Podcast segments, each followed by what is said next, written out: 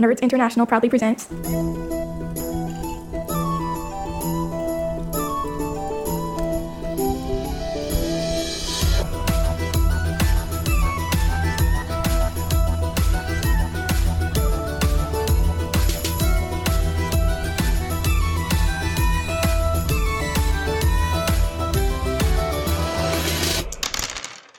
Right, hello and welcome to the 3T RPG podcast. My name is Harrison Blunt, and with me is Nick Lamley, Where am I? and today we have a special guest, Owen Lean. This podcast is all about tabletop RPGs, and today we're going to be talking things, all things Deadlands. But before we do that, I just want to mention actually, speaking of paying to be here, Nick and I are starting a dark army, oh, and yeah. we intend to dominate at least half of the world, isn't it? Well, we, uh, yeah, we'll, uh, we'll start with southeast London and then take Surrey and take it from there, hopefully. from there. Yeah. yeah, yeah, yeah.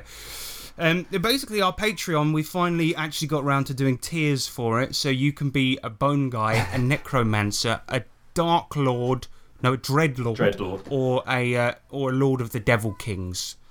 Um, and that means that, that depending on what you pay, you're going to be at a different rank in our horrific army, and we're actually going to actually going to conquer real real areas, ladies and gentlemen. Um, but yeah, so what I want to do, and I'm going to do this at the beginning of every episode from now on, I'm going to thank all the Dreadlords and Devil Kings.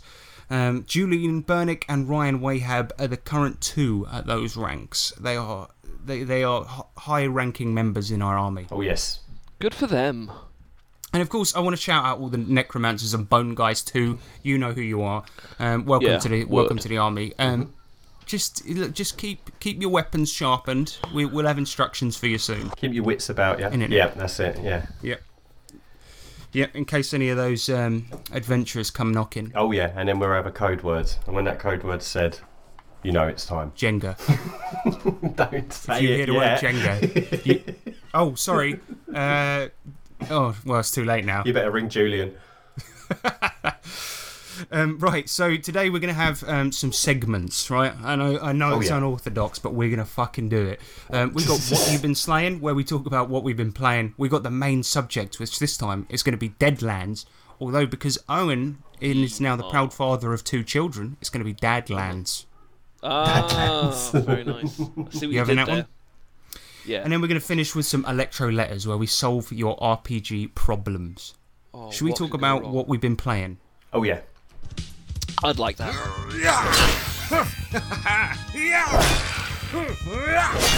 And one of these.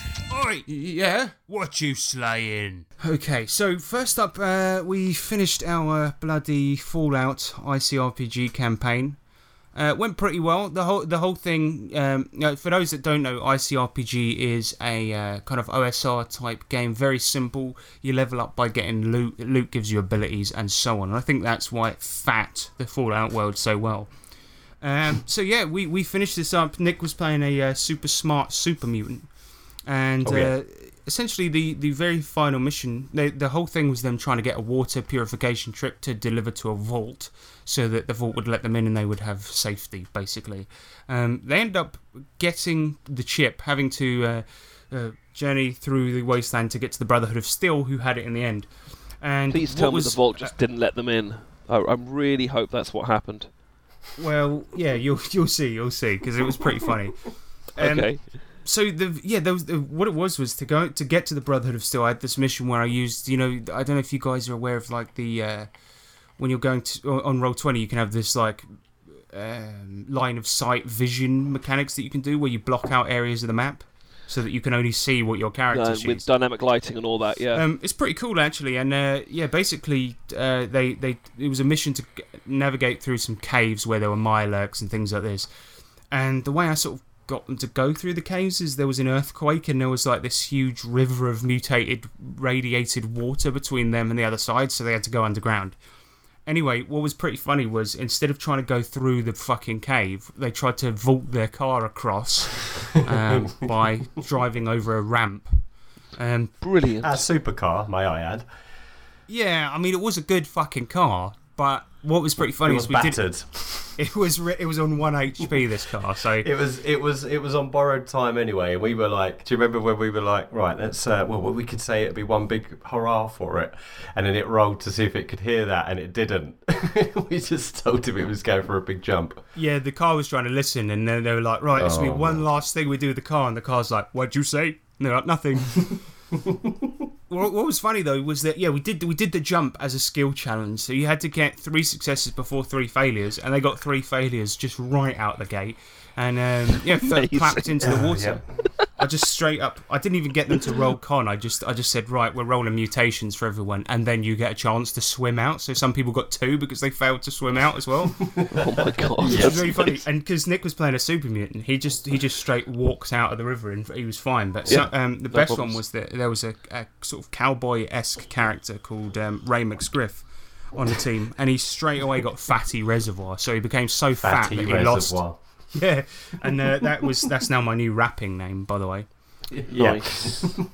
But yeah, he became so fat he lost three Dex, then lost an arm and lost a further three Dex. So he was basically useless at shooting at that point, and he was really, really gigantic. Everyone just Yeah. turned into these hideous monstrosities. People grew tails, giant teeth. It was fucking, it was amazing. Jeez. My character just looking at him was just like, what? yeah, yeah. Well, you, your guy was pretty handsome for a super mutant. We found No, this yeah, picture yeah. because he was a smart super mutant. We found this picture online of this. This it was just a bloke, but with green skin, wearing glasses, and he was quite handsome. Yeah. Yeah. So presumably he came knocking on the vault door, looking like rejects from flipping the Addams family. Pretty much, yeah. It was it was it was literally like that. And uh, yeah, well, anyway, uh, to to cut a long story short, yeah, they were fucking hideous. Um, but they, you know, they bargained their way in, and they got got they got the chip basically, and they, obviously did it forcefully because they're players, you know. And ended up fighting the Brotherhood of. But when they came out, all the people that they've wronged thus far in the Wasteland had tracked them down, and they had this Oh, big fight with you know like like the, the people from the wrestling match that they fucked over, um, some gangsters, like loads and loads of people were there. But as you correctly predicted, Owen, they got back to the vault, and the vault just took the chip and didn't let them in. Um, and I mean, so, considering what they look like, I kind of don't blame them at that point. Well, yeah, exactly, exactly, they're monsters. Was that racist of me? It might have been Calm racist. down, mate. Your feelings, you know.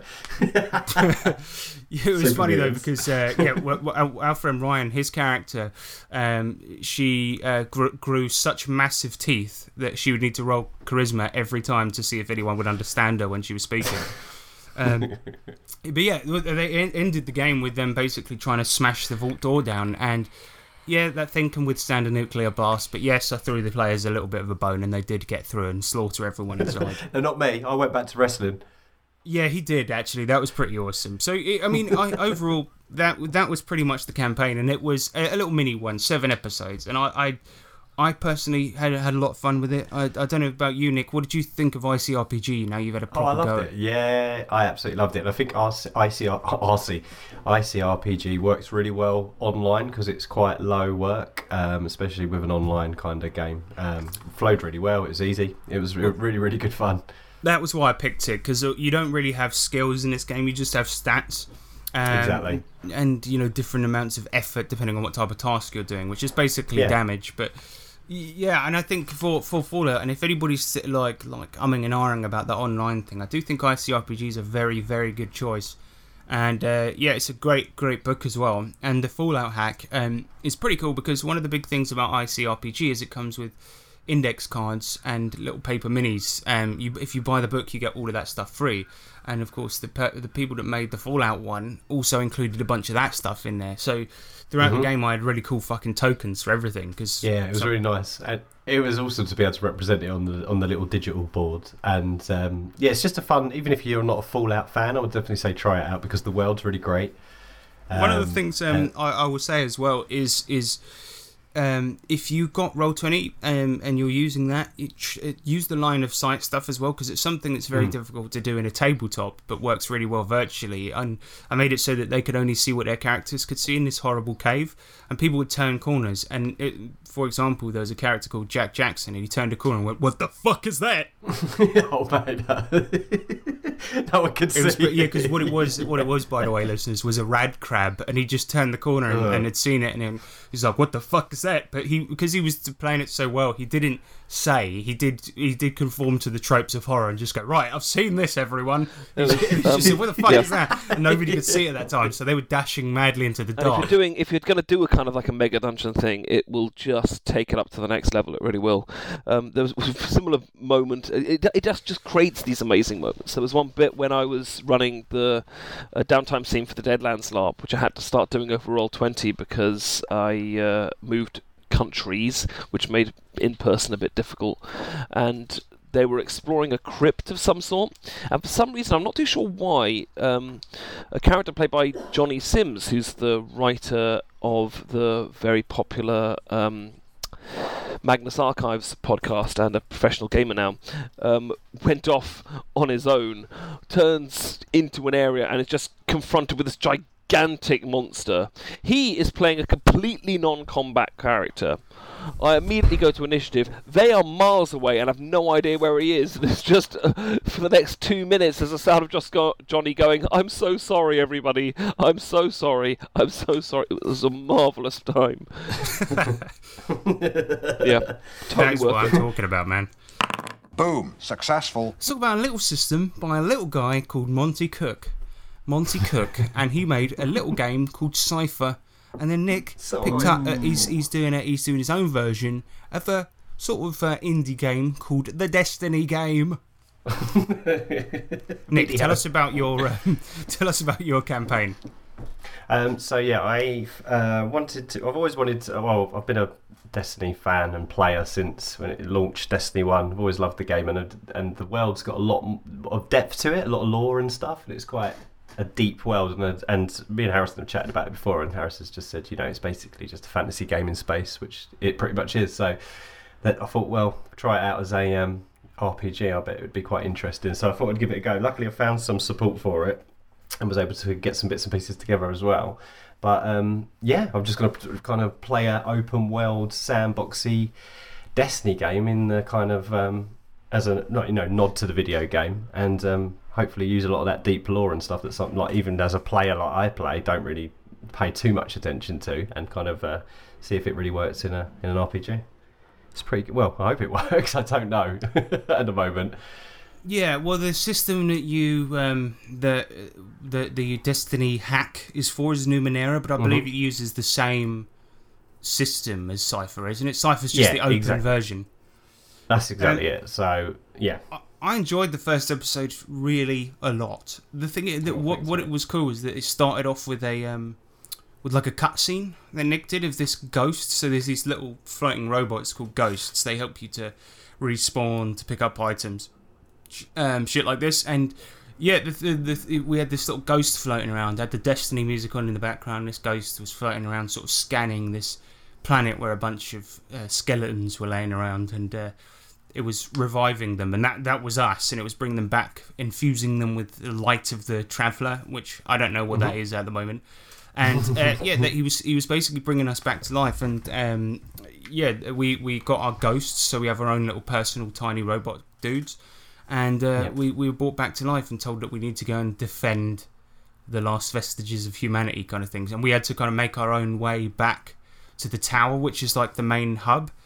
And Yeah. it was really, really cool and really atmospheric. Thanks, and what mate. I like about awesome. Cypher is the um, is that it's more about um, clever descriptions and um, planning moves in in that sense, rather than yeah. rather than a bunch of very um, cool. bloaty mechanics. And the the Mhm. support on Roll Twenty for Cypher Oh, that's is very really fucking good as well.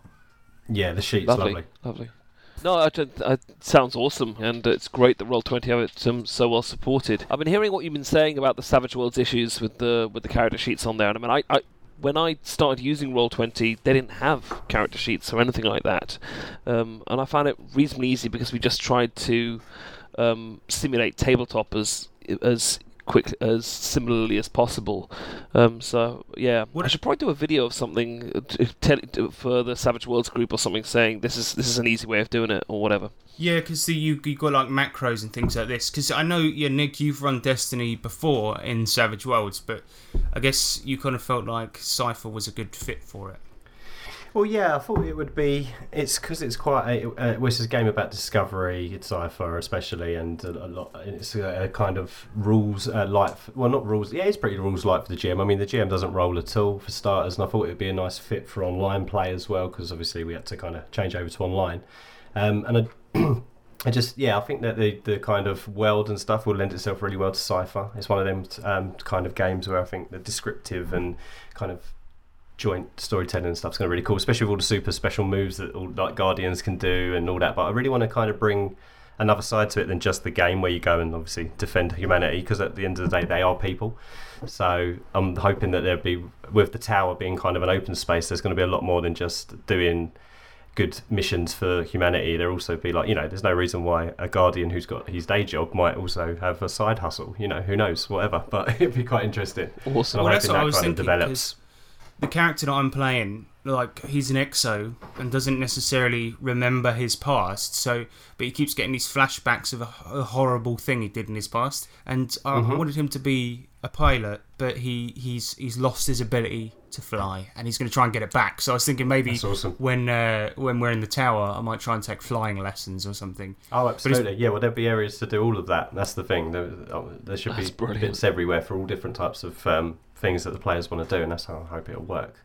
But I stole a little quirk off of a uh, character I once played with in an RPG, where um, he never does anything without doing his, in air quotes, pre-flight checks. And so Yeah, he's, nice. he's all about safety. That's his thing. And so there's a point where I was trying to I was trying to launch somebody up onto a uh, onto a higher surface, give him a boost, like um, uh, by him stepping on my hands and me flinging him up. And I was doing all these pre-flight checks, and the other guy was was getting really annoyed. I was I was like, um, got all your gear strapped on. And he's like, yes, yes, yes. And I'm like, assume the position. And he puts his hands above his head. And I'm like, okay. And I, did, I was doing all these weird checks um, just before I flung him upwards. Oh, just let me fill out my health and safety report. Yeah, he's literally like that. Oh, it's Uh, brilliant. um, Percival's cracking. that is a character that was begging for your to be voiced by your Alan Partridge um, impression, Harrison. Oh, you know, I'm just saying. I should I should definitely do that. I have to say, of all the systems I've heard you guys review recently, Cypher is by far the most fascinating for me. I think it sounds like a really excellently done uh, rules light system. It's cool. Yeah, it's interesting. Oh, yeah, I think you would like it, um, Owen, because it's it, it's it, the thing is it's all about sort of setting up your role and then and then rolling it. And there's al- also Nick doesn't need to roll, so it's pretty pretty good because all you do is is help help players along. Yeah, I mean it's cool. It's a little bit of a learning curve. Um, if if you've played a lot of normal, like more um, traditional systems for a while, like we have. Um, but I think it, it's it's once you actually put it into practice, it was it got it was flowing quite quick towards the end, wasn't it? H. So Yeah, yeah, and I, I but I actually don't think it's that different to everything that you know. But you, I think you you you kind of think about it differently because of the way the game's set up. All it is Yeah. is is a D twenty game, but um, you you can change the difficulty using certain things. That's all it is, and it's it's no different than say D and D because you know you've got this sword that gives you a plus bonus, but you might be at a minus because of the darkness or whatever. And the the big difference I feel is that there's the GM in, intrusions and player intrusions. So the G, GM might intrude and be like, "Yeah, I'm gonna I'm gonna say that." Actually, one we had in this game was that we were we opened this box and then we st- we saw a timer going off. It was full of guns, and I was like, "Fuck, I'm gonna try and um, uh, I'm gonna try and." Uh, uh, like stop the timer basically because we think Yeah. it's a bomb. I'm gonna try and disarm it. And um, Nick's yeah, Nick basically that was the GM intrusion. He's like, okay, you open the box, but I'm gonna say there's a timer going off on it, and if you take it, I get two XP and I get to give one to somebody else. But if I don't take it, then I lose the XP. It costs you an So XP. good. Costs you Yeah. one XP. It reminds me a lot of Exalted, the way that you have to fit, you have to sort of describe all the stuff um, descriptively, but so much simpler. Because I love playing Exalted because everything was stunts, and um, you know you were encouraged to make things as dramatic and wild as possible. But every time you wanted to do anything, you had to spend about five minutes looking it up in the rules because everyone was at such a ridiculous power level, and all the rules were so convoluted. well, if you want something like that, Owen, that's not that's not overly convoluted, yeah, you, It's actually playable, yeah. yeah, that sounds brilliant. Yeah, Oh yeah. yeah, the- Um, like like all damage is kind of just put into really broad brackets and uh, and weaponry as well. It's just you know small, medium, large, and that's it. And it's a set amount of damage every time. But it's the it's the flavour and the trappings that make it interesting. Yeah, yeah, exactly. Um, and I, I, I'm I'm really enjoying it. We'll we'll have more more on that next time. But basically, all we all we did in this game was we kind of fought and explored our way back to the tower, and uh, Yeah. then we're going to become proper guardians. There you go. Sold. Bought it. Oh, amazing! Right, well, There you go. thanks. Well, Mon- Monte There Cook, you go. we we deserve a, a cut of Monte that. Right? Cook, they owe you. Yeah, can we have a bit of them commission for that? Yeah. That's that's living proof that we we sell extra games via this podcast. So Monte, we're going to come a knocking. We don't want to have to send the boys Yeah. around, but Oh no, don't want to send skeleton army round. well, exactly. Yeah. They're, mu- they're multiplying. Um, so, Owen, you, you tell me what you've been playing this week. I'm running a Deadlands Hell on Earth game called The Toxic Sisters, which is about an all-female biker gang in the uh, in the wasted West. I'll say more about Hell on Earth when we talk about Deadlands, but they are coming nor- towards the end of their campaign. Um, it is based on The Harvest, which is a very big plot point from classic Hell on Earth, but I'm redoing it. I'm doing it my way. I'm giving the players a lot more agency in it actually, because the main battle um, of the harvest when it came around in the setting, you would you were there, but mostly you were staying alive while all the dramatic events happened around you, and there was a reason for that because they were trying to get past it quickly onto the main bit of that adventure, which was the journey to Banshee. I'll talk more about that when we talk about uh, Deadlands Lost Colony later. Anyway, they're moving towards that, and it's going to be amazing. Um, and the last thing that happened was one of them tried to do a vision quest to look into the hunting grounds, which is sort of the spirit world, and try and find out where the servitor, which is a or where a servitor, sorry, which is sort of a um, a bad guy who has decided to dedicate their lives to one of the really big bad guys, the Dark Gods, that were, um, where this particular servitor of famine was, and uh, then that particular servitor of famine um, appeared to them, and then famine appeared to them and said, "Oi, go away." You're annoying me, basically. I've got to be and, honest. um, I, no, no, I don't. her I don't unsatiable hunger. Shut up, Owen. Shut up. Right. Yep. I've got to be Sorry, honest. I don't know uh, what any of this means. I'm sure it'll come up later. Should, should we? So stay tuned. But I don't know what a servitor of famine I- is. I don't even know what a deadlands is. Do you want me to start this again and just do a really quick version of this? That's fine. Um, Would that be uh, good? What about female? What's a female? No, go on. Yeah, do do a um, Female, do, yeah. do a quicker version. Yeah, okay. So I'm running a few things right now. I'm, I'm slaying a few things right now. Nice. Firstly, I run a Deadlands Hell on Earth game, which is sort of a post-apocalyptic thing, um, and that's going very well. Uh, my campaign's called the Toxic Sisters, and it's basically an all-female biker gang in Deadlands post-apocalyptic future. Very cool. Nice. And I'm playing in an ETU game when I get the flipping chance, um, which is run by my friend Dan Brown, who you, Harrison, will remember from when you were playing with us Pantheon Towers. Yes, I, I I know Dan The, very uh, well. I mean, he's a very good book, guy, but yeah. he writes a terrible book. I'll put it that way. Oh, the, the, the Da Vinci Code. yeah, Yeah, yeah, yeah. I'm sure he's never Um, heard that before.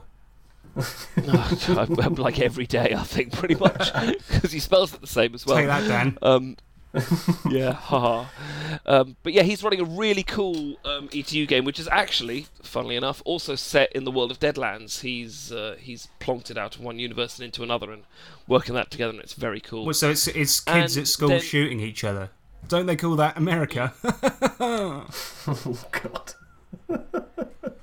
Not comment on that one. um, but no, Yeah, good idea. Good idea. Uh, it's it's set in a version of Deadlands that um, is sort of the future of the LARP that I ran, where the hunting grounds clo- has closed, so um, there's no magic and stuff around, or not really.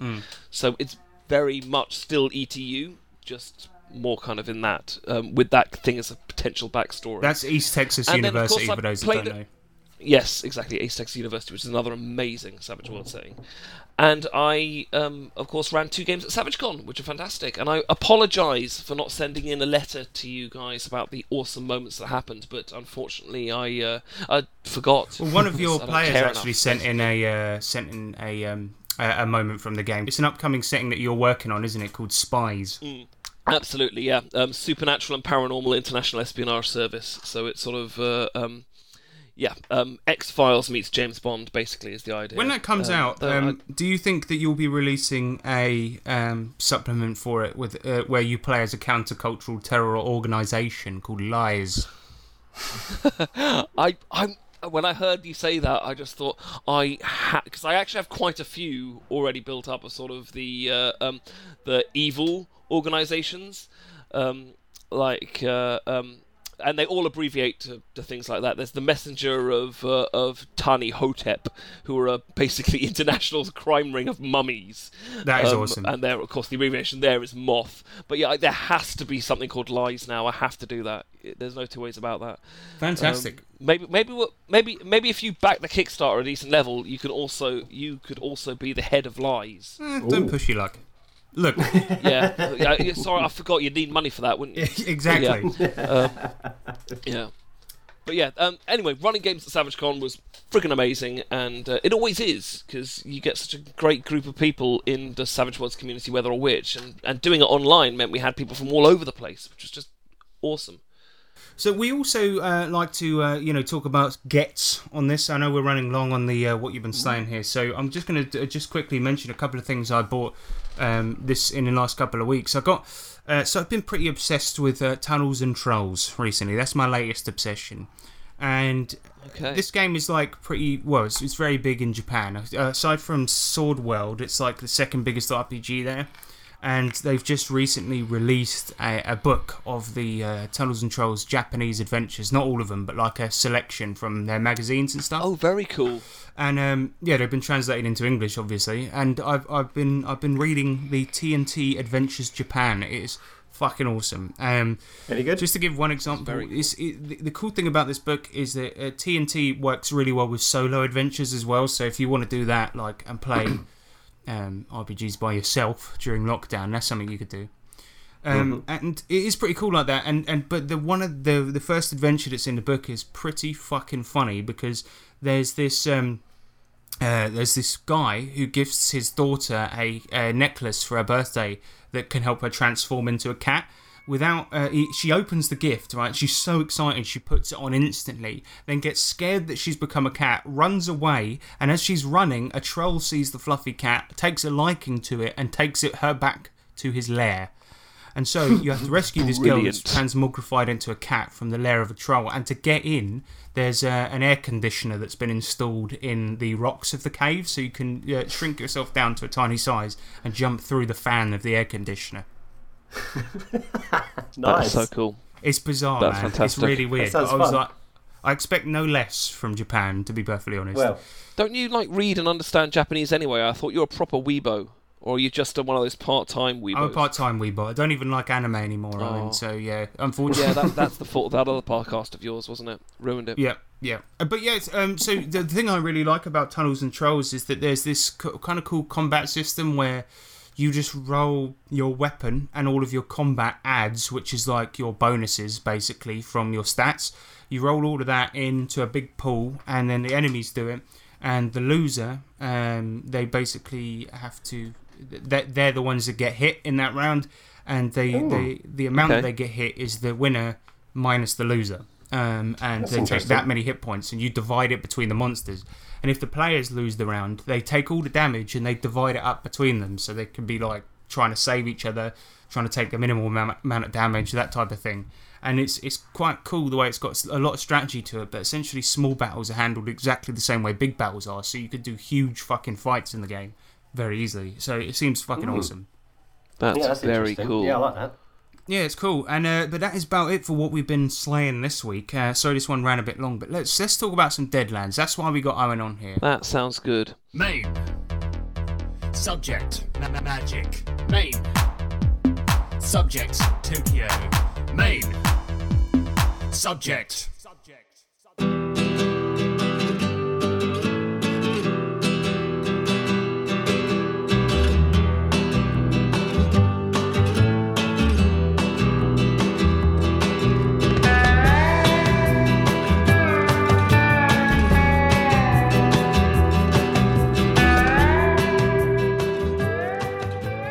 Us the elevator pitch of what Deadlands is.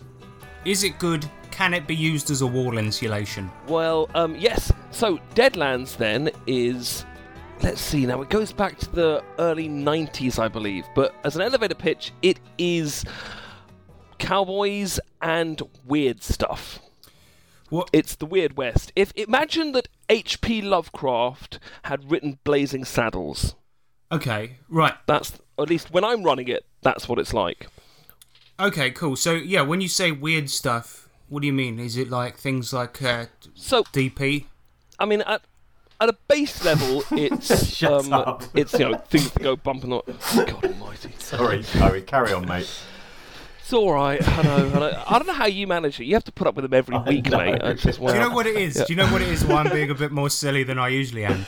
It's it's because it's because I didn't have to produce this episode. This is Owen's episode where he's talking about Deadlands, and I think I think I feel like it's a bit Yeah. like my week off. Yeah, you're, do, didn't you're have to my write job. a load of stuff down. Yeah, exactly. so yeah, it, it is a it's a horror setting in um, the Wild West, basically. Amazing. Put it simply. So, um, but before we get into actually what the game is like, let's talk about how we got to the one we're at at the moment. Because we're ca- the current version of Deadlands is uh, Deadlands Deluxe, no Reloaded for Savage Worlds Deluxe, right? But how did how did That, well, technically yes, but the the current version in will be in about a week and a half or so the brand new Deadlands: The Weird West for Savage Worlds Adventure Edition nice, nice because they are currently kickstartering it now and they're at four hundred thousand versions? at the moment. I think Oh. yeah, dollars. Yeah, the so, so Kickstarter. the Kickstarter's doing doing extremely well, and we will get on to that at the end and, and how to do it. But do you know sort of like the the history of the game and how how how it came to be?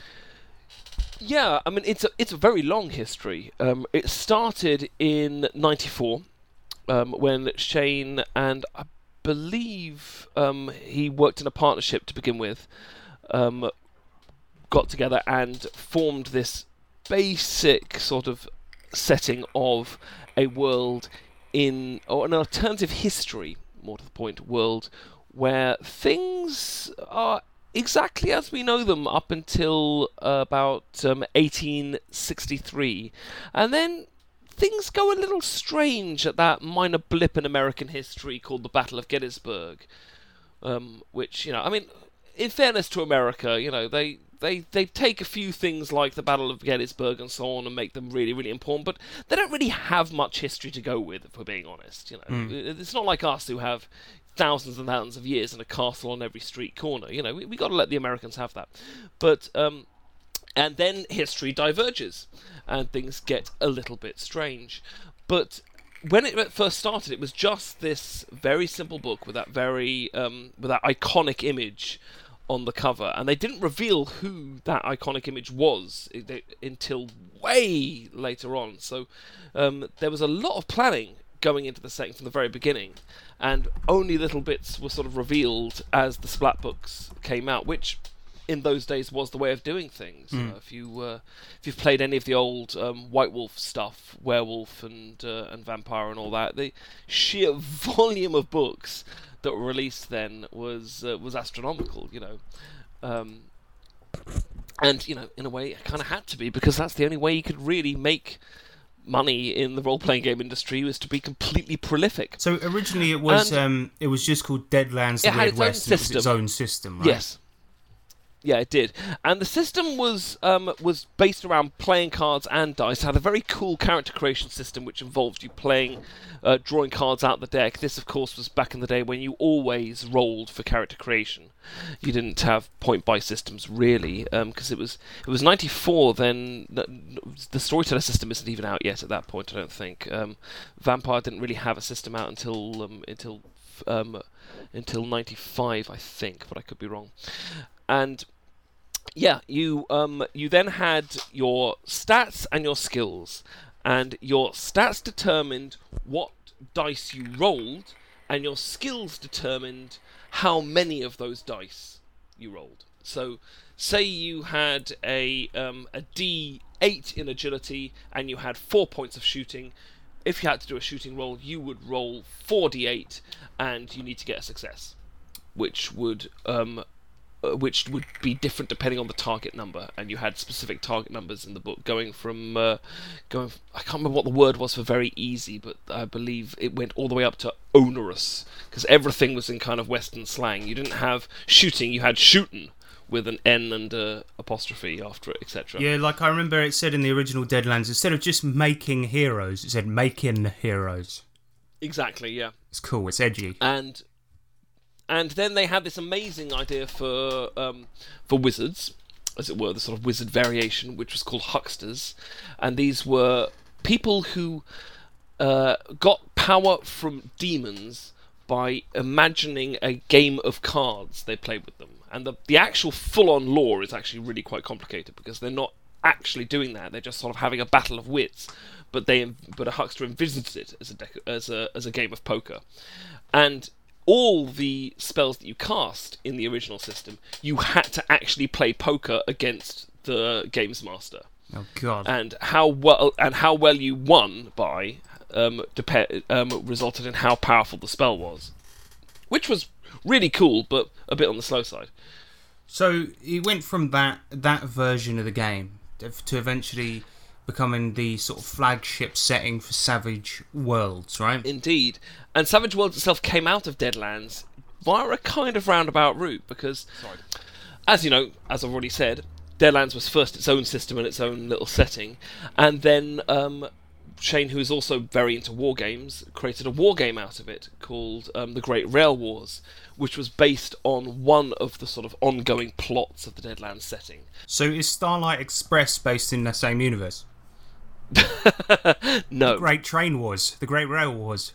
A bunch of trains fighting Transforming each other. trains that have big fights, yeah. but they have to stay on the rails Oh shit, here comes Thomas. with the big punch. the next stop is death. You're not going to let me finish this now, are you?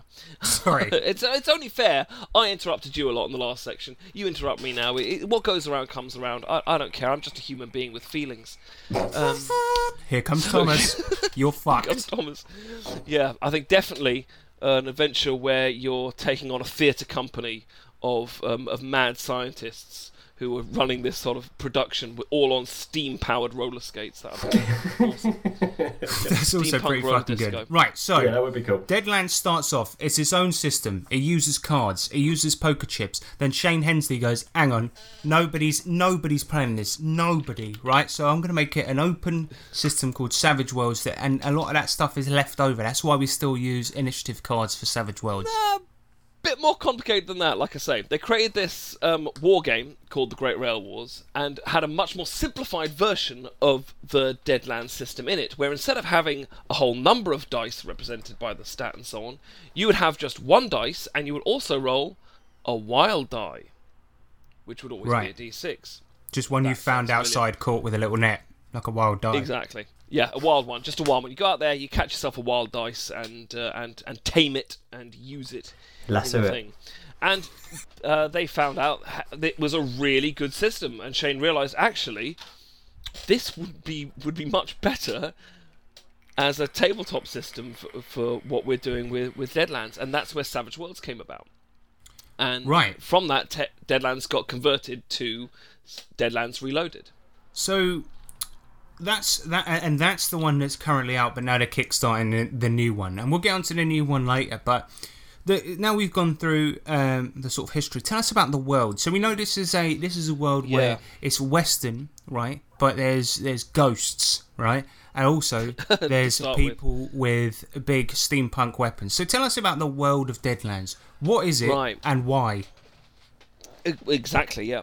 So in core Deadlands setting, which will because there are several other Deadlands settings now, um, but in the core one, which is set in the in the Weird West, as they call it, um, it started. The timeline for it started in '73, and it is now '84. It will be in the in the new version. 1984. It's like uh, 1884 right. like I say, history is exactly the same up until the ba- uh, Battle of Gettysburg, or as far as you know, it's exactly the same. There's some stuff that went on in the Dark Ages, but we'll come back to that. But at the Battle of Gettysburg, things go slightly weird. Apparently, people who were there at the battle say they saw the dead soldiers get up and keep on fighting. Ghosts. They saw strange, uh, strange phenomenon happening. They saw um, Zomboid. uh, they saw people dying in just excruciating ways, and this area of fear spreading over the battlefield. But no one really believes that, of course. Go- ghosts. Yeah, so ghosts and well, and, and and zombies, lots and lots of zombies, Shit. and then. Yeah, exactly. And then, as far as I remember, the Battle of Gettysburg does not go the other way, because in reality, of course, that was when the Confederacy got completely um, destroyed, as it were. Um, and it's not that it go- that the Confederacy win, but because it goes on longer, the Union don't have the power to pursue the Confederacy after it, and so both sides go away and the war carries on for a lot longer. And there are ghosts as well. There are all kind basically any kind of horror you can imagine. Any sort of horrific creature from whatever, it's going to be there somewhere. And if it's not, you can put it in yourself because that's the way it's built. Um, nice. so the the Civil War goes on for a long time, and in Deadlands Reloaded and the original Dead, in fact, I think in the original Deadlands setting, the um, when you played the Civil War was still going on when it started, when the timeline started. But in Deadlands Reloaded, the Civil War was over, and it had been a truce, and the Confederacy and the Union still existed, and stayed that way all the way up until the world gets destroyed in in 2084, which we'll talk about later, of course. But the um, yeah, but now things have changed. There has been a dramatic event in the Deadlands universe that has reshaped time, and now for the upcoming Deadlands setting and all future things, the Confederacy now lose the Civil War, but a little bit later than they did beforehand. Most importantly, slavery is definitely a thing of the past. Stop moving my squeaky ass chair. That is a good idea. Why That was for, get that was off for you this only. chair? Right. Anyway, yeah. Yeah. listeners, you're going to hear Owen's horrible, horrible chair. I'm gonna get off this chair and I'm gonna sit on the floor so that you don't have this problem anymore. All right? Fucking Is hell, that better? was the worst happy, noise you I've happy ever now, heard in you my life. bastard? Taking me off my chair. Yeah, okay. All right, so Right. the, so we now we know what the landscape looks like. Why Yeah. you s- you mentioned something called ghost rock, right? Yeah. Is let's it talk about that. Ghost is it the deceased spirit of um, of a rock, or is it drugs, as Nick suggests? What is Uh, it? no, no, no. Uh, I, I don't know about drugs. I mean, uh, there, there's got to be some adventure somewhere that someone should write about what happens when you snort ghost rock. I'd love to hear that. Crushed up. But crush it, yeah, crush it with your powder pint, and then scoop it, scoop powder it. it and snort it. What, Only, what only could go wrong? can do that. Um, so yeah, a new super fuel gets discovered in seven, 68, I believe, 68, when a massive earthquake which rips apart the west coast of America. Shit. um, particularly California, and turns it into just this sort of mazer or series of mazes in amongst channels of water. And in the rock there, they discover this new super fuel, which people call ghost rock, because when you burn it, it screams, or it sounds like it's screaming. Now, some crazy people say the reason it screams is that the ghost rock itself is made of the souls of the damned, and you're actually burning and sending them back to hell every time you do that. But that's nonsense. Any real scientist, of course, knows that um, it's just there's a lot of porous air holes in ghost rock, which is why it burns so well and why you can use it to fa- uh, to power your steampunk inventions, and that's where the screaming noise come from. Obviously. Right. So uh, the the type of uh, is ghost rock responsible for all of the zomboids and ghosts? No, it is a, another side effect of all the zomboids and ghosts. What is Ah. responsible for it all is, um, well, demons is the way word we would use. The Native American word is Manitou, which is a word for an evil spirit, and that's the word that's used in Deadlands. Well, like two men, like a man or two. like a like a man or two, yeah, exactly. Ju- Just it's just it's just a man or two, no problems. Sounds sounds lovely. the the chief uh, the chief man or two or men or two are known as the reckoners Shit. and uh, they they are four sort of big evil gods that live at the absolute heart of hell or the deadlands as they're called in the spirit world or hunting grounds to use the north american term the uh, the native american term and uh, they are um, fashioned or fashioned themselves after the four horsemen of the apocalypse. So you've got a death, you've got a famine, you've got a war, and you've got yourself a pestilence. And they're in the Deadlands, in the middle of hell, hoping to one day leave and come out onto our world. But to do that, they have to make the world the same as the horrible place where they live. To do that, it, the world has to be transformed by fear. It has to be literally terror formed, and that pun is in the book. I hate you. I hate you. I hate you, Uh, it- Shane. it- it's and uh, yeah, that's done literally by them making uh, making people more scared. And what could be a better place to spread fear? Boo! Yes, like that. what could be a better way to spread fear than in the huge open frontiers of the American West during this period? Because I mean, if you've seen any Western, or if you've played Red Dead Redemption, or if you've even read the Little House on the Prairie books.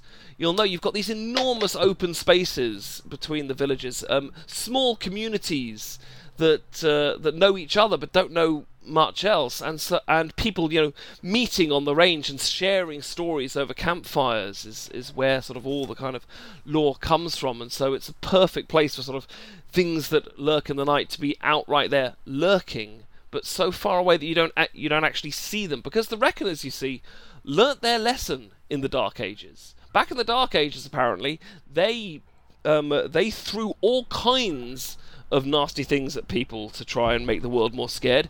And people got wise and thought, right, well, if there's zombies and stuff, I'm gonna ruddy kill them. They get So- jaded and they get out there and kill them. The And Reckoners so have they were able tr- to Shut seal up, the. Reckoners. Into, So the Reckoners, they've been trying since since 40, the 1400s, yes. Well, and, they, before that, and they've achieved nothing. No, because the in the 1400s, the Reckoners got sealed off. The Reckoners existed and bad guys existed all the time, but in the 1400s, a bunch of native shamans got together to seal off what they call the hunting grounds or the spirit world or whatever you like to call it, and magic and all that from the world. And so from then up until uh, 1863, everything stays non magical and exactly the way we know it in history, as it were. So, so what's the so, so the brand of horror is a specifically like an American type one? How do you mean? Well, because it's it's like you might be cruising through the Deadlands, no, the the the American there, and then you know you go into somebody's house and uh oh Wendigo, uh oh Jackalope. Well, the whole idea is that it sh- it depends how you do it. I mean, as a uh, um, as a GM, you can run it any way you like. Certainly, in the um, in Deadlands Reloaded, it's more considered that you should have that the horror shouldn't be out there in the open on the surface. You should you you say your posse just roll up into a town and everything seems normal, but something's just slightly off. Okay, You can't tell what. Maybe you've got a whole bunch of people gambling furiously in a corner of the ca- of the casino, of not casino, of the saloon, and they've been playing this same game of poker without sleeping, without eating, without anything for like two days straight. But they still seem okay. so instead of so for example, instead of having like the skeleton jump out of the cupboard and go boo, what the skeleton does is he he actually pokes his head out and goes shh. And then pops his head back in, and then More like that kind of idea. and yeah. then you check the cupboard, and there's no skeleton there at all. Exactly. Exactly. You get the So idea. you, you play on the tension. Um, I like it. Like you know, you go into a town and everything seems normal, but all of a sudden there's something not quite right that you can't put your finger on, and it and it kind of intensifies that suspenseful dread. Now, I Yeah. do know things are slightly changing that way around that, according to the uh, according to the new book that's coming out. I know a lot more is being revealed to the players than was in Reloaded, because in uh, in Deadlands Reloaded you didn't find out what was really going on. Um, as a player, you just found out this is what appears to be going on, and rumors you might have heard, and then the marshal, which is the name given to the GM, finds out what's really going on in the marshal's guide. Um, in the um, in the new version, I believe the players are going to know a little bit more than they used to, but um, I can't say too much about that. They know who the skeleton belongs to. Yes, that they might very well know whose skeleton it is. All right, so I guess we've got a good picture of what the Deadlands world looks like, then, right? Um, I I think it, I think it sounds it sounds great. All right, I think Shane Hensley and all the boys back at Pinnacle have done a great job on that. Um, especially the skeleton thing. I just think that's great. Yeah, absolutely. Or did I make that up? I can't remember. and um, as you may, uh, as uh, you may have noticed, you know, Deadlands has uh, several other settings, and um, I know it can seem from the outset, as I think you said last time, like it's just plonking the word Deadlands in front of a setting and putting cowboys into it. Because that's but what it is. The law, the lore of the Deadlands world is really quite intense and quite huge, and all these things do slot into it in a really brilliant way. So you got Deadlands. my- You got Deadlands Dark Ages, which is Deadlands in the medieval times, and for some reason there's guns, and it is actually pretty fucking good. You got Deadlands Lost Colony, which is Deadlands in space. You got Deadlands Kids, which is Deadlands in high school. You got. No, you got- don't. Do you not? You don't It's like- Deadlands kids. It's like those '90s Deadlands cartoons. Kids, You know what I mean? yeah. Where it's like Tom and Jerry Oh. kids or Flintstones kids.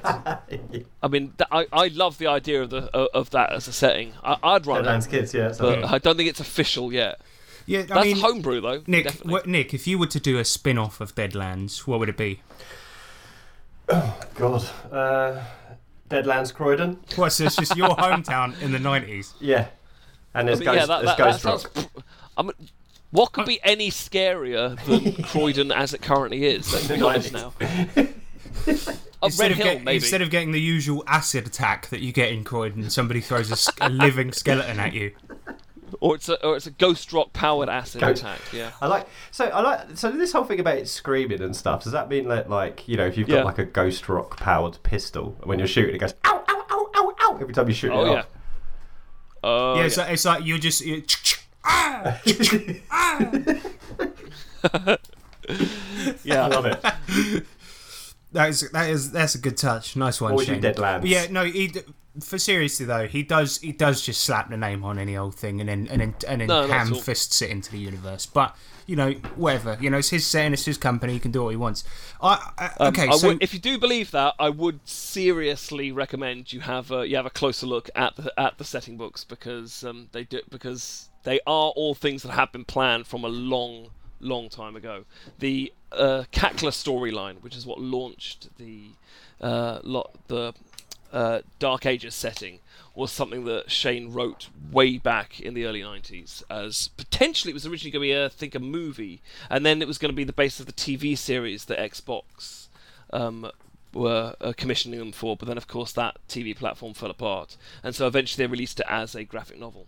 No, I, I trust you. I'm, I'm fairly certain that, Yeah. that that isn't the case. I know I, I know Shane. He's a good guy, man. But I just like to rag on him. That's all. But thanks for know, ruining my that's you're a fun. troll. That's what you Um, do. okay, That- that's what I have to do. So He let's is talk- kind of my boss, so I kind of Owen. have to defend him on this one. Shut up. Okay, shut up now. Right. So character so- sorry, options. Let's talk about that. We know about the Yeah, world, right? okay. It is. It, Yep. It's it's the old west. There's spooky shit. There's steampunk shit powered by ghost rock. Shotguns that scream in the night. But what are the character options? Because the thing is, this is probably in Savage Worlds terms, it's got the highest amount of classes and magical backgrounds and shit like this in the world.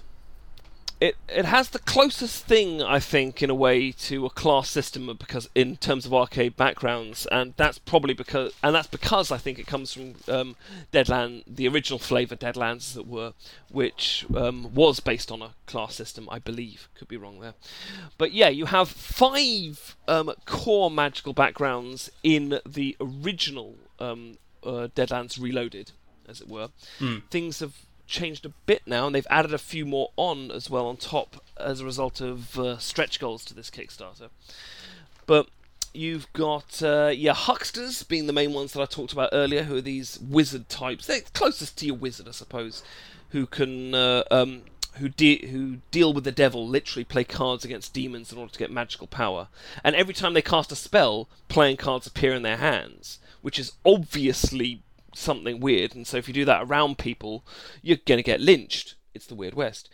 Um, so instead, they carry playing cards around with them all the time and disguise themselves as gamblers who are constantly fidgeting with cards so they can hide these magical cards that appear in their hand when they cast spells. Then you got your blessed, who are sort of your cleric type, as it were, who can who are often you know sort of your stereotypical trope is going to be the the sort of you know whiskey priest. Um, giving his good old-fashioned fire and brimstone sermon on a Sunday morning to the packed village, as it were.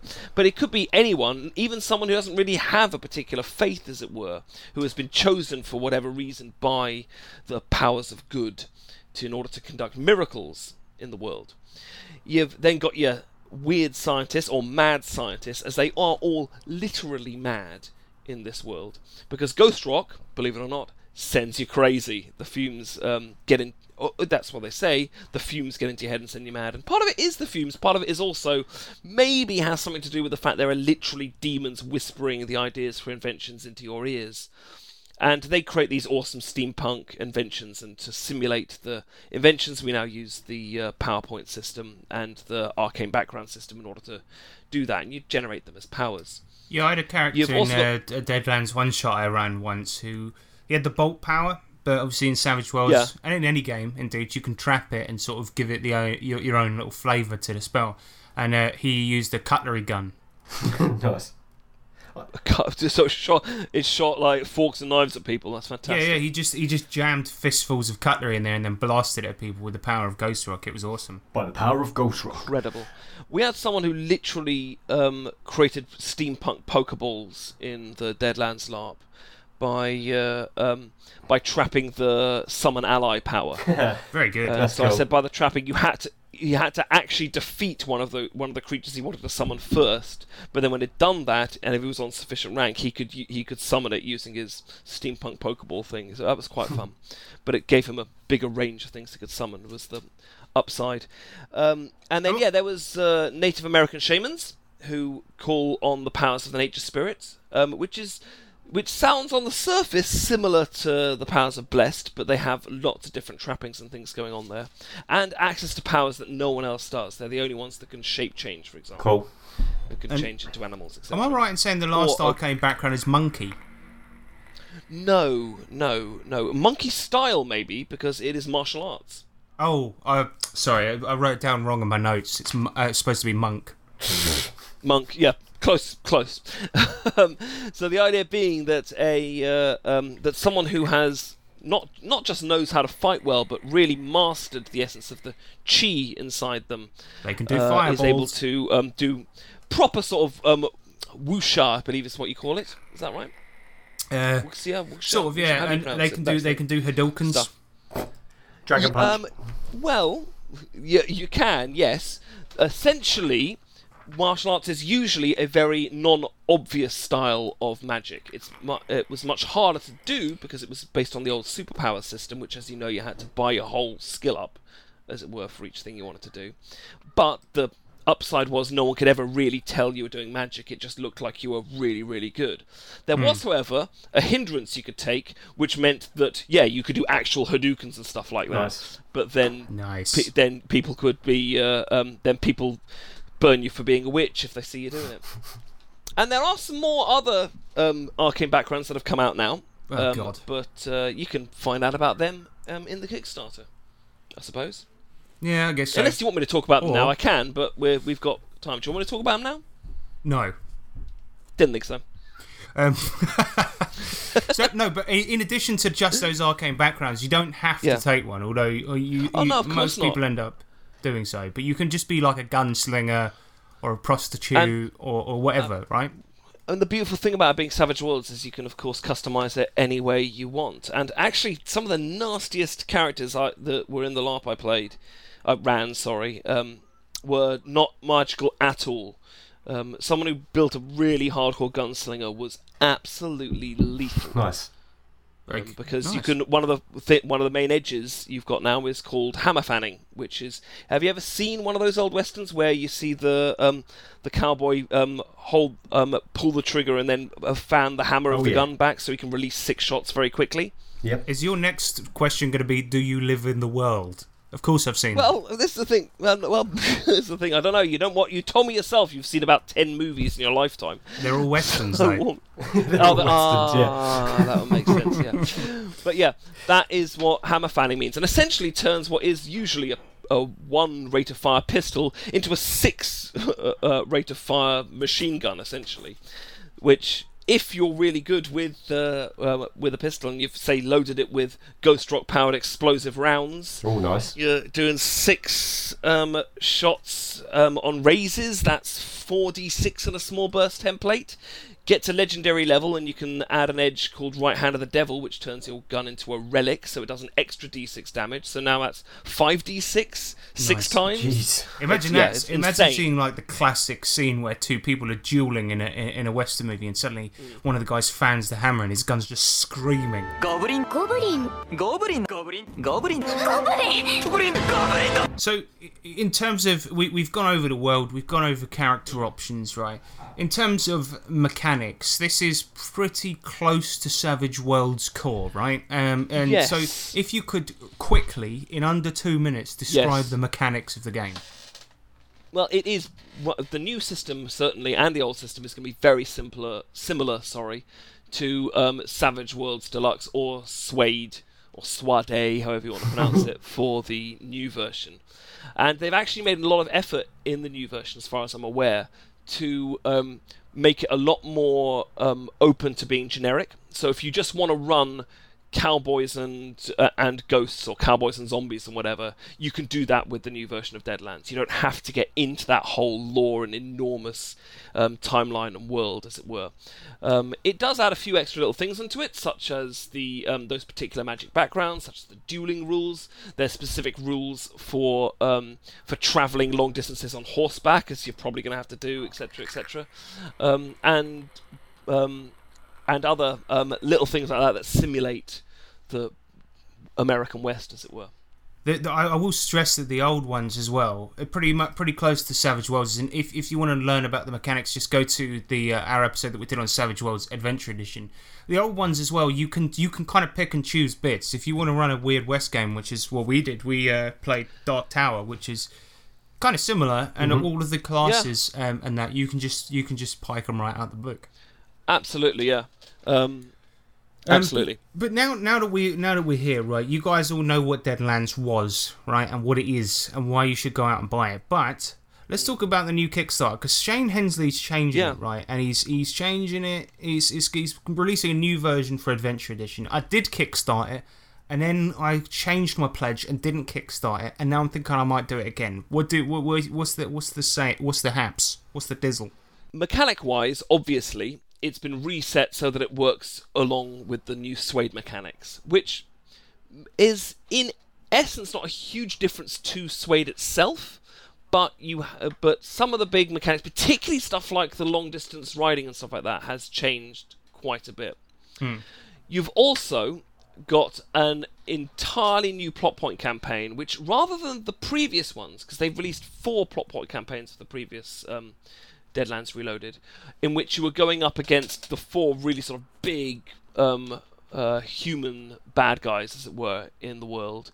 They're now making it much uh, more sort of on a big adventures on a smaller scale, as it were. The, the, the plot point campaign that's coming out now is all set in just the one county, and it's about all the strange things going on there and so on. So we're looking much more about trying to get back to what Deadlands was originally, which is that whole spaghetti western with a Right. real feel of horror on top of it.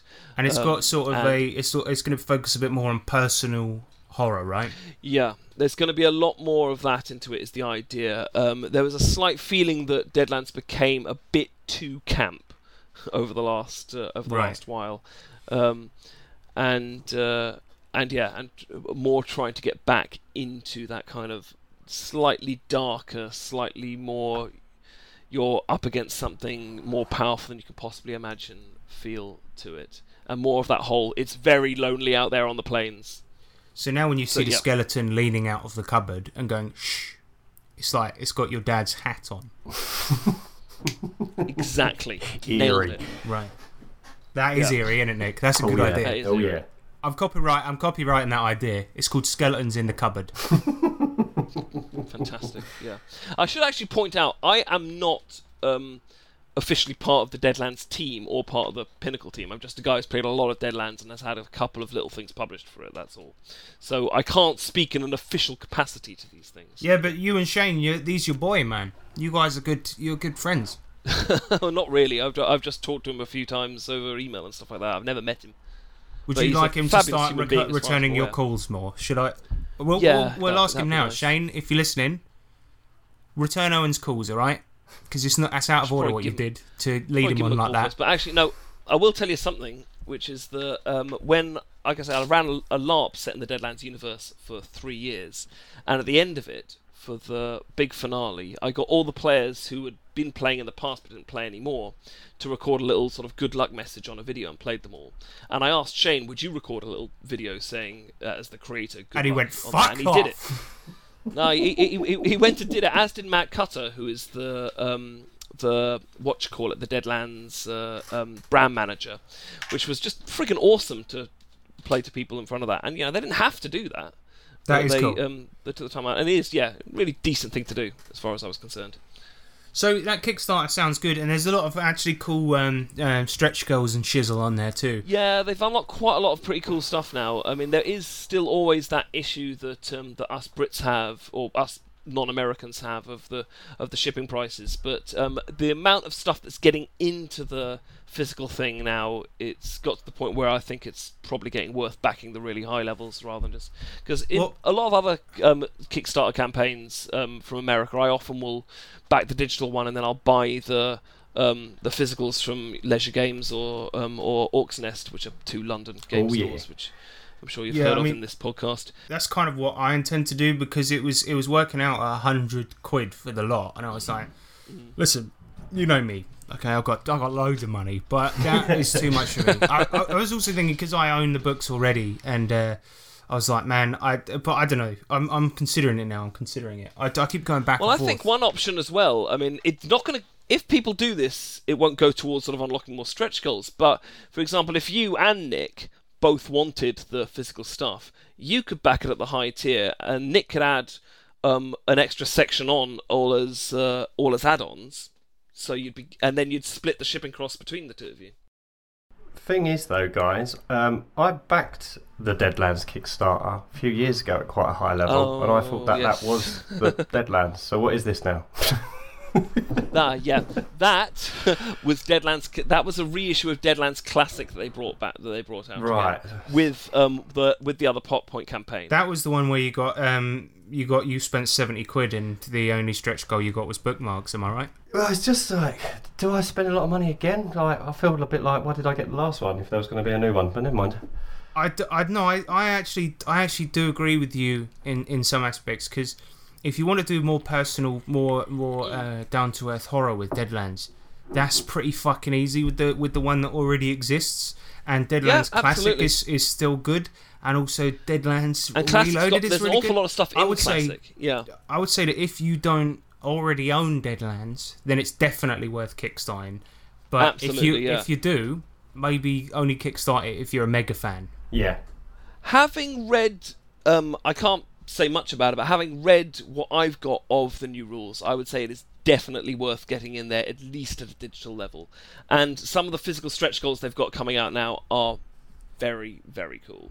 The uh, the oversized deck and the and the Ghost Rock counters in particular, I'm really tempted to up myself to a to a to a full um, high roller pledge. The oversized what? Oh, isn't that what we got with the the last box set of the new rules that we just kickstarted? Yeah, as well? so Adventure Edition, yeah, yeah. And di- there's a Yeah, I diff- spent uh, too much there's- money they've, on they've Savage made a Worlds. Deadlands specific one, which I think is quite awesome. yeah, no, I, I do agree, and I, I also think like you know I've already got the Deadlands Reloaded. I, I, but then if you really want it for uh, Adventure Edition and all the old books already work with Adventure Edition, you could get the new one. But I, I, I think I do think the the idea And- of what they're focusing on for people that have trouble making up their own stories in a in, in a game, you know, Mm. is probably a good idea, and I think it will make Deadlands a bit cooler. But um, I'm not sure it's uh, it's hundred percent worth kickstarting. But I, I, I do think if you don't already have it, then definitely go Definitely for it. go for it. Yeah.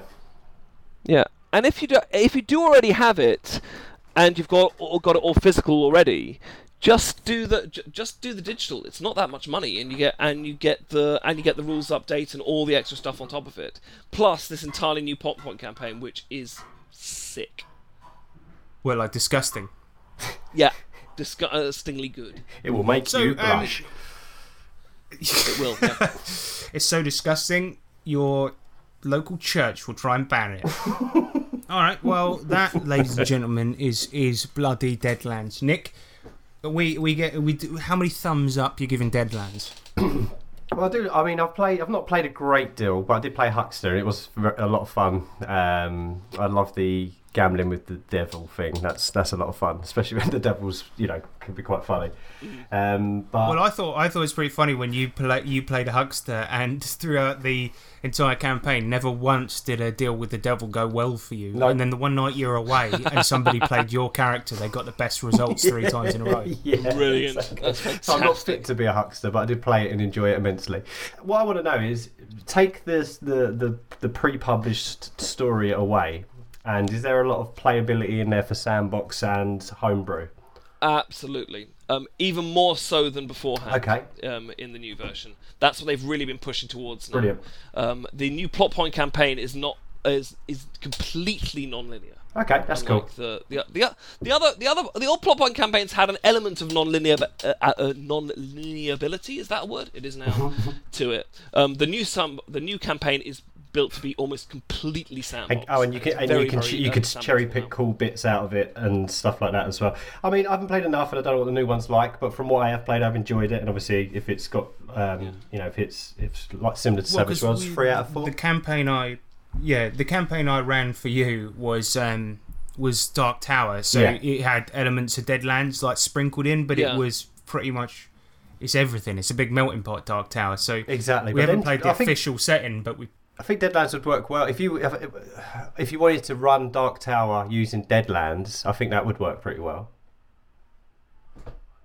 Yeah, that's what I mean. Yeah, exactly. Uh, but like, you know, I know you did for our game, but I mean, generally as well, it's like quite a, them two are quite a good fit. and also like as you say about the sandbox thing, one of the one of the like sort of iconic adventures for Deadlands is one called Coffin Rock, and it's basically like super old school type thing because it's just a town. It's got it's, and and it's like a big sandbox type Nice. adventure, and you could even have that as like the basis for a campaign, Nice. like where people would venture out of that town kind of thing.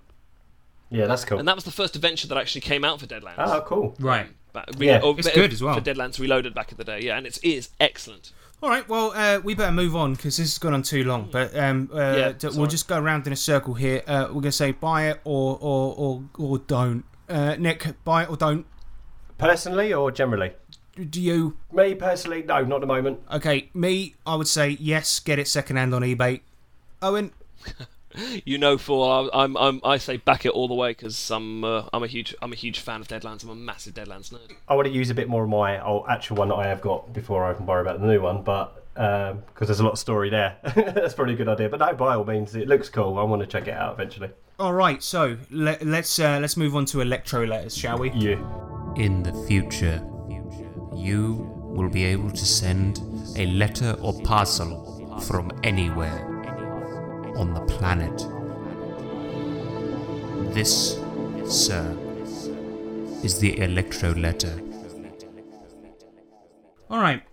So um, today on Electro Letters, we asked for your, uh, your your your your RPG problems, and we're going to solve them. And I know we've done this one before in Electro Letters, but I thought it was a good one. I think actually the problem is though is that last time we solved everyone's problems too well, Nick. Yeah. And so we actually only got two emails on this subject. Whoops. So first one comes in from Daniel Irwin, and he says, "I once had a player that was a complete rules lawyer. Couldn't do anything without wanting to consult a book and slow everything right down. How do you deal with that?" Take his book away. That's a ver- that's that pretty much solves it, eh? And his phone, so he can't look it up online either. yeah. I mean, that's a good fucking answer. You could just uh, either take it away by force, just Yeah. snatch it out of his hand, or just or just make a rule that you can't have it at the table. Yeah. I mean, yeah. Um, first first step is to have a chat with the guy. I'd say, and uh, No, I say Yeah, I say could- straight to action. Just reach over as soon as he opens the book. Just snatch it, and he goes, "Hey, what you doing?" And you go, "Fuck off!" Like Shane Let's Hemsworth. throw it out the window. Yeah. you see a car run over it outside. oh shit. Yeah, I, I also think Yeah. like I, I kind of I sort of say at the beginning of each campaign that I run, um, uh, and especially one shots as well. Um, I, I'll just say like outright, one of the house rules is there's no looking stuff up in a book. Even me, I'm not going to do it, right? Unless it's absolutely important, like if if the rule means a character might die or whatever. But um, I just say, yeah, that's my rule. No looking up rules. Um, what we Yeah. do at the time, if we don't know That's a rules, we'll make do up a ruling and then look it up between Yeah. now and next week. Exactly. That makes a lot of sense. Yeah. And yeah, another reason why session zero is so important, so that you know what the players are, can expect and what you uh, and what they can expect you are going to be bringing to the table. Totally, yeah, yeah. Because if you lay that groundwork straight away and just say no looking up rules, then you won't have to take his book and chuck it out of the window and tell Yeah. him to fuck No. off. That's not to, that, that's not to say that someone's versed in rules uh, who can help the GM if they can't remember, but it's when it starts slowing the actual gameplay down that you've got an issue, haven't you? What is it? Yeah, there's there's a very good video by Puffin Forest about this very subject, and he says, you know, that, that there's a difference between a rules lawyer. A rules lawyer is called that because a rules law- a lawyer is a bad thing. Nobody likes lawyers; they're evil. But then there's something like a rules adjudicator, where if the mm-hmm. GM just says to you, "By the way, what's the rule for that?" and you just go, "Oh, it's this," then that's fine because you're just trying to help. You know what I mean? And it's Yeah. something that I will often do, and often when I'm playing with people that are a lot better than me, I'll often ask them, you know, and it's it's just it's a that to me is, is normal, unhelpful, and it's not you trying to get an edge by by consulting the book. But yeah, watch that watch that video by Puffin Forest. It's very good. Nice. That's Thanks. that's a really I like I like that term rules adjudicator because yeah Mhm. I've got several people like that who I'll go to in a in a pinch at my table if I need to know Oh, absolutely. something Yeah. because they know it better than I do. Yeah, exactly. Next one comes in from Yorkus Rex. He says, "Violence at the table. What do you do when a player wants to get physical?" This ranges from tantrums like throwing dice after a bad roll, all the way to threats and fist fights. Talk them down Call the throw police. hands. now, Nick, I've actually, I've I, at our table, we've had a couple of tantrums, but I've only ever seen you get into a rage once, and it was the most Yeah. mild mannered rage ever. When you um when you were dice rolling bad and you went oh go away and threw it off the table. I did, yeah, Ryan's house. That came straight to my mind as well when that came up. it was because you're such a um calm nice person. It was like that was the that was the most mild temper tantrum I've ever seen. Go away. Yeah, and then I couldn't get it because it rolled under Ryan's TV cabinet, and then I looked like a right Burke. I forgot about that. you know, one of the one of my favourite ones as well is when actually we, we this isn't how to solve this issue. This is us creating the issue. But I remember once uh, there was a, there was a whole argument that happened because somebody couldn't pronounce the word chimney. Um, Oh my God. And the, the guy threw it through a bit of a tantrum, and then also we, we mocked a guy at the table for pr- mispronouncing the word dagger. And I won't say who he is, but he may have been a former host on this show. Um, and yeah, he went mental, didn't he? He was like, "Right, I'm not taking my turn." Still, that is very different to someone actually wanting to throw down fists. as Yeah, I can't to say I, at the I've ever known it to go that far. That's cool. What, what do you do to just go LARP and then it turns into a real fight and you have to. You just we- yell the word "larp" and everyone starts wailing on each other. like, like it's Bungle. I imagine, Larp, it, I imagine as you say the word "larp," like an air horn going off, like "larp." Like, yeah, everyone just grabs weapons. Anyway, look, if somebody is really throwing a, tension ta- uh, a temper tantrum, you can't beat a well-timed cigarette break. yeah, that's true. Right, guys, do you fancy taking a quick break? And then the guys, the guys just in there. You're watching Yeah. from the garden as he's just flipping the table, and you'll be like, "Don't worry, he'll calm down in a minute." But That's a I mean, if, if someone at your table is actually getting physically violent, they should not be at your table. There's no two ways about it. Yeah. Do I mean, and if they actually, you know, phys- if they actually genuinely threaten someone out of character, I mean, yeah, I, you, I mean that that that you should be you should be able to back up that person if they want to press charges. I'm going to outright say so. We're way beyond the X card at that point. Because. I, I suspect beyond the I X card. suspect Yorkus is joking a little bit, and I imagine that. Imagine at the table, right? If somebody Yeah. goes, you know, the thief, where they always do that fucking annoying thing where they go, "I want to rob the other characters, right? I'm just going to pickpocket. I'm going to pickpocket the paladin. He's annoying me. He's not letting me have any fun." And then he pickpockets him. Imagine the player playing the character just leans in and goes, "I'm going to fucking kill you." You're like, what in the game? And he goes, "In real life." And then the GM goes, "You what? No whispering." And they're like, "Sorry, sorry." And again, I'm like, "No, Yeah, yeah. what's going on?" You Yeah, say so- that, but I mean, I, we've all been to conventions, and you've seen that one guy in the convention who's just like, this guy clearly, you know, is one bad game away from becoming a mass murderer. yeah. Yeah, like that guy need- who wears the chainmail at fucking Conan the Cob that I talked about. he's he's armoured. He knows the fight's going to happen. He's ready. He knows it's coming. Um, all right. Well, I think we sort of didn't answer that question very well, but we've got a couple of general questions that got sent in as well. One was from Yorkus. And I don't know what the fuck is he's on, but I want some. Um, he says, "Would would six sets of metal dice in a leather bag be considered a dangerous weapon?"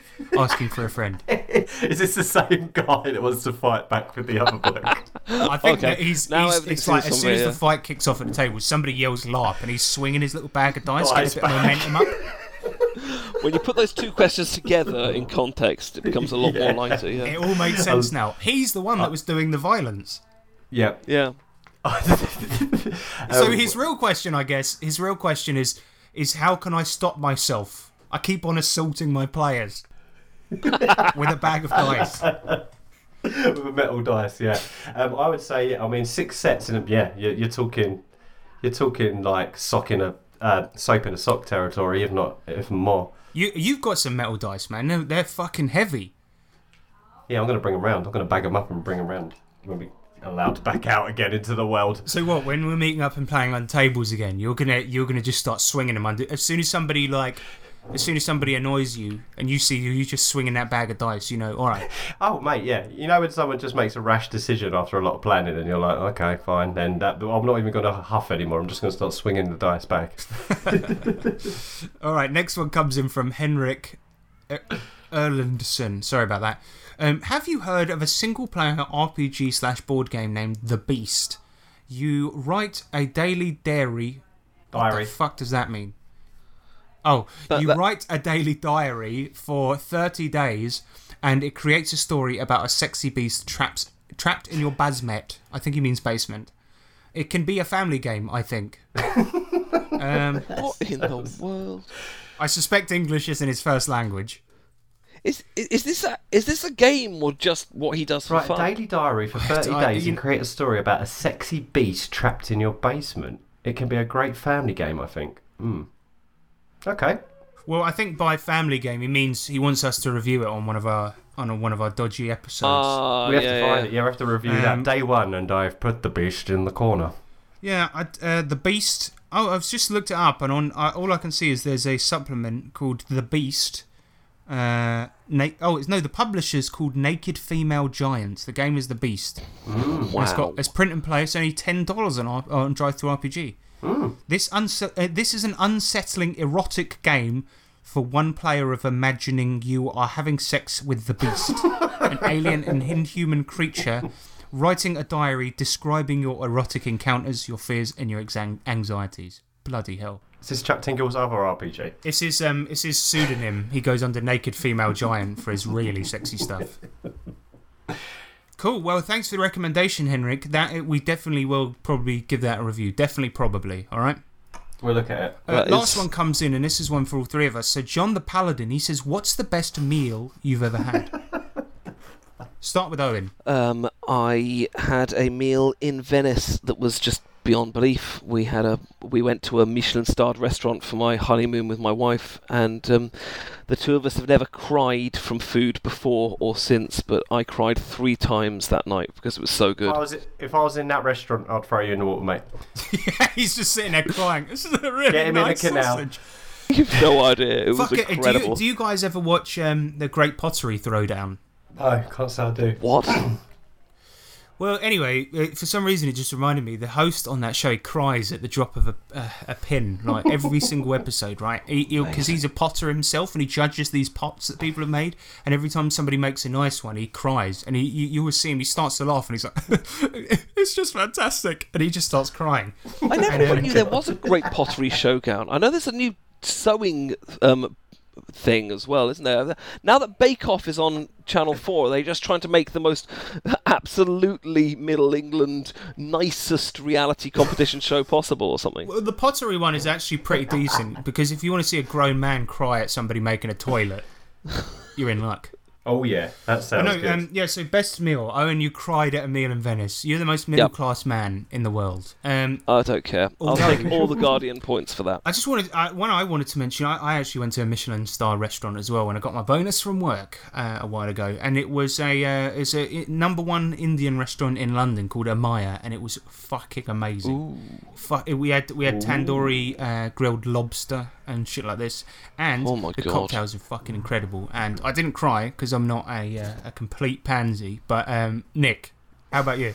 Sorry, I'm being really mean to Well, you, funny enough- I, I don't know why I've got like this. You're always so mean. That's all right. It's like I ask for it. This is, in, in fairness, Harrison. This is the third time I've been on the show.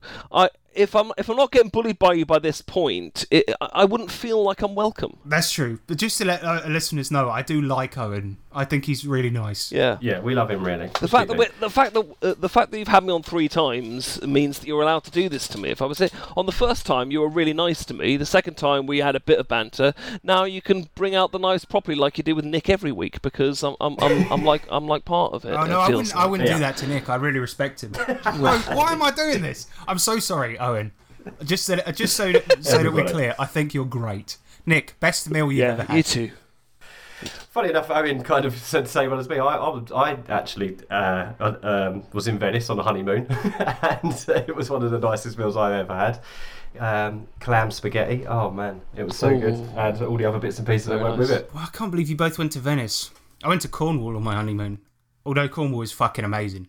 Cornwall I is mean, lovely, did, to did be we fair. not get married a bit later in our lives than you did, Harrison, and thus when we had a bit more money to spend? That's true. That's true. But you, Yeah, but that you've is always had money, Owen. You've, you've, you're a posh toff Well, with I- plums in your mouth. I am a posh toff, yeah, it's true. I am I'm pretty posh. Yep. I don't have any money now that I'm writing role playing games, I can tell you that. yeah. So that was the uh, that was the best meals we've ever had. Thank you, John the Pal. He always sends in weird questions. Um, but let's We like John. we do. But let's let's do an outro, shall we? Oh yeah, His palms are sweaty, knees weak, arms are heavy. There's vomit on his sweater already. clam spaghetti. So first of Oh, all, yeah. I just wanted to say thank you, Owen, for coming on. And if there's anything you'd like to plug that you're you're into now, you you do writing. You're doing Ooh. something, Owen, aren't you? I do have things, Mhm. don't Yeah, yes. I have something out, don't I? I do. Um, so I have a mini settings for Savage Worlds out called Bartington Halls, which is weird goings on in a public boarding school in uh, in England. It's imagine if Malory Towers had zombies in it. I suppose would be a way you could describe it. I guess. zombies. But it's I love um, yeah, it's all things. that. Uh, it, uh, or yeah, a mix between um, Buffy the Vampire Slayer and the Inbetweeners would be another good example, I suppose, or Bad Very good. Education. The American listeners are hearing this and thinking, "What the earth are those shows?" But yeah, um, but yeah, if you want to get really British, old boy, you can find a very British setting there. Um, and if you search for Wild Eye Books, um, then that's Wild Eye, as in the thing you have in your head, books, as not die.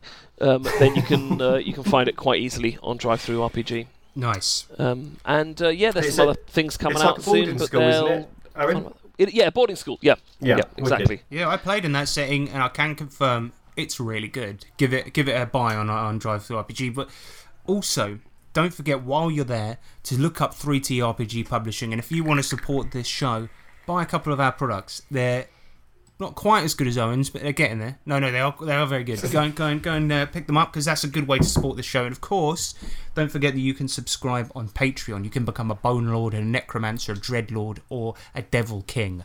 And i- in Join doing the so, Dark Army. if- Yes, exactly. If you join the Dark Army, when it comes time to fight the war against good on this planet, you'll be the first we call. All right. Oh yeah. And of course, you can Brilliant. contact us at 3trpgpod at gmail.com and on all the social medias. And we would love to hear from you. What the fuck are you on today? I don't know, man. I don't know. I've got a bit weird. I think. I think it's. I think it's lockdown. I think that's that's it. I finally cracked. It's finally kicking in. Yeah. It, it's like it's like how you'd say when you're online, you'd say things you'd never say to people in person. That's what it's like because I know I'm not within punching distance of either of you. exactly. Yeah. Like You just have to save them up and give them when when we when we meet up. I'll send them via email, mate. Shit. oh dear. That's the scariest thing of all. You couldn't. That couldn't happen in Deadlands, but in Deadlands Croydon, it could. get a punch in an email. Yeah, Open it up and you get the Right punch.exe. What's this? Click, click. Ow! right. That's actually quite Oh, a good dear. idea. It really is. Right, I've been Harrison Hunt, I've been Nick Lambslice. I've been special guest Owen Lean. and remember that D20s are cool, but 20Ds, no, that's a good time. Yeah.